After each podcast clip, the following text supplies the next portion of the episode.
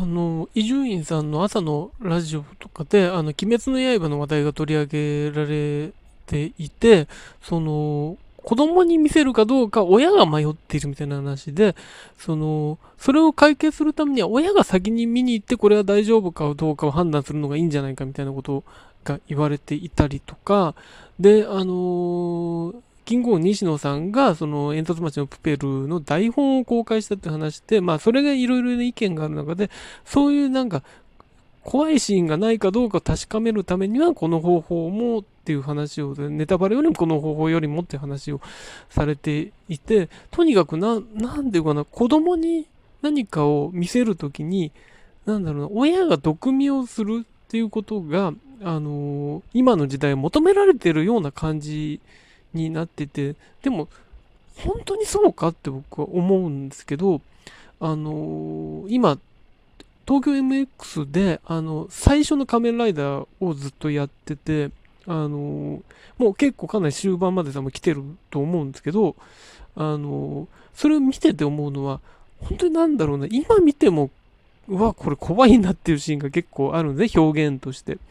あの、これは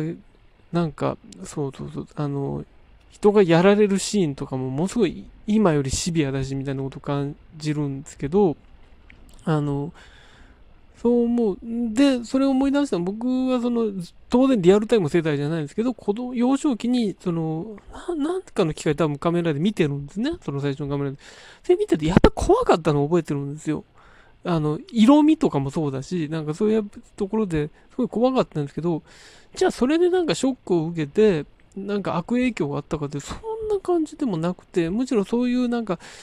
本当にそのなんか恐ろしいショッカーという存在、それに対抗する仮面ライダーというものの中から、やっぱり自分の中で学びもあったし、みたいなことを考えると、やっぱりな、なんていうか必要な怖さってあると思うんですよね。うん。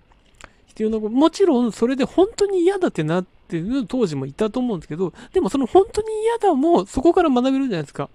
あの、本当に嫌だを体験しないと、その、恐怖というものを感じられないし、そういうもの、これはこうなんだって、取捨選択はもそもそもできないわけでしょ。本人が取捨選択することが大事なわけで、あとその、やっぱり当時の、やっぱり昭和の風景でいうと、その、テレビ、家族団らんでテレビを見てた時に、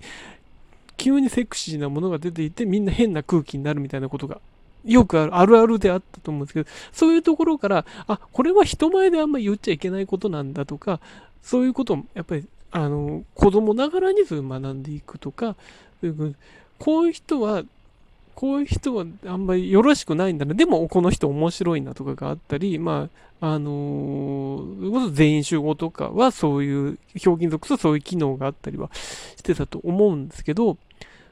そういうものを全読みして、あの、これは、これは大丈夫、これは良くないって、分けていいのかって、親が先に分けていいのかってことは、なんだろうな、うん、それ、本当のそれは教育につながるのかっていうことは思うんですね。あの、それこそ本当に、まあ今やもう主流になりつつありましたけど、その魚の骨を全部抜いた魚であるとか、それによって骨の抜き方がわからなくなったり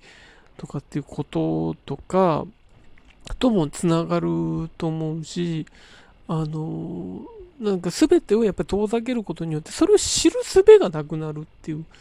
その、なんだろうな。で、さらに、ま、やっぱりその、鬼滅もそうです。鬼滅の刃が受け入れられてるのって、もちろん受け入れない子供もいる。それはそれも学習だし、でそれによって、そういう厳しいものの中からで厳しい表現をしないと出てこないメッセージっていうのがあると思うんですね。もちろんそういう表現の一切ないあの子供向けのものとかもありますけど、それはそれでいいんだけれども、そうじゃないものがあってもいい。そういう、あの、そこから吸収できるもののが、あの、そ、その後の人生にいい影響を与えることもあるし、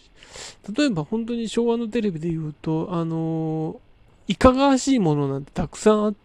その、八尾泉さんの UFO 特集であるとか、もっとその、いろんなあなたの知らない世界みたいなオカルトのものとかもいっぱいあって、そういうもの、本当か嘘かわからないものを見て、平気で見てた、平気で流して平気で見てたわけです。それを、あの、全面的に信じる時代もあって、子供の信じつつも、そこからいろんな、なんていうかな、あの、あ、これはこういうことなんだみたいな区切りができていくと思うんですね。あの、あ、なるほど、これはこういう風に言って。でもそれを、その安牌で楽しむみたいな、そういうなんかリテラシーも生まれるし、そこで、あの、そういうことによって豊かなものになっていくと思うんですよ。あの、それこそサンタクロースのお話もそうですけど、サンタクロースは本当にいるかどうかっていうの、なんかもう、あのメディアで、あ、あ、言っちゃいけませんみたいな話になってますけど、でも、そういうものも含めて、その、かつてのテレビだったりというものにあって、でもそれでショックを受けるんじゃなくて、それからなんか、そういうものがあるけど、夢あるものとして位置づけっていうものが生まれていく、そういうものの、やっぱり、目が超えていくし、みたいなこともあるし、でもそれは、それを言っちゃいけないってなると、下手したらサンタを、こう、なんていうかな、信じたまま大人になっていくのって、それはそれでちょっと危ういじゃないですかっていうこともあると思いますし、あそうですね。だからそういうことがあって、あの、なんか、ていうかな、あの、子供を守るって気持ちはもちろん大事なんですけど、それによって抜け落ちていくものがたくさんあるなっていうことは感じるんですね。あの、これまた話じゃちょっと違うんですけど、僕はあの、あれ多分小学生の時ですね、あの、知人会っていう、あの、この子たちの夏っていう、その、1945年の広島の原爆のお話を朗読してる、まあ今でも続いてるんですけど、っていう会があって、その人たち多分その僕の住んでいる近くで公園があったんですね。で、それで僕その父と一緒に見に行ったんですけど、多分それで僕すごいショックを受けて、あの何ですかね、北朝鮮の核実験のニュースとかを見たりもしてたから、ものすごい怖くなって、それとリンクして怖くなって、なんかね、多分その日見に行った後、ちょっと寝込んだんですよ、家で。で、それからしばらく、すごい自分の心に深く残ったんですけど、でもそれで、あのー、どういう自分が育ち方したかっていうと、多分僕、未だにその平和に対する思いとか戦争に対する思いとかって強くあって、それを考え続けてるのって、多分結構それを見た影響っていうのが大きくて、だからやっぱりその、そういうものの、原爆というものとか戦争というものの、その、皮膚感で伝わるその言葉だったり、その恐ろしさだったりその無誤さみたいなものっていうのがやっぱりあそこであの寝込むぐらいに体験をしたことで僕はそこに対するなんですかないやどんな理由があったとしてもやっぱりそれはいけないことだし肯定してはいけないっていうのが多分そこで僕芽生えてたんだと思うんですよ。でもあの時点であでもこの内容はまだ難しいかとかショック受けるかっていうことで多分あの両親が遠ざけたら多分僕そうなってないかもしれないと思うんですよね。多分、それこそ多分、あの、今そういう戦争とかを、その、ことさらに肯定しているような人たちって多分そういうもの見てないような気もするんですよ。そういうもの見てないし、もしかしたら子供の頃にそういうも遠ざけられたのかもしれない。あの、ことも感じる。で、結果的に自分の見やすい美化したものだけを、あの、享受して、それに、あの、そういう暴走を続けてるっていうのはあると思うんですけど、だから、なんて言うんだろう。ちょっと子供の心に衝撃を与えるものぐらいのものってやっぱ必要なんですよね。そうじゃないと、やっぱり、あのー、知らないまま育った方が逆に大人になってから、その、大人になってから、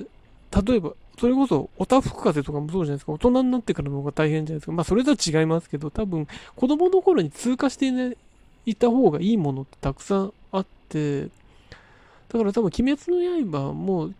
今見てショックを受けた子供とかも多分大人になってから、あ、あれはって思うことがあると思いますし、そう考えると決してそこでそういう体験をすることは無駄じゃないし、親としてはそれはやっちゃいけないことじゃないとも思うし、あの、むしろ、その台本を読んでか、これはダメだって遠ざかるようなことが、それが当たり前になっていくと、本当に、なんていうかな、本当になんかそれは、後々大変なことになると思うんですよね。だから、あの、そういうところはむしろ昭和に学ぶところあるんじゃないかなっていうのは思います。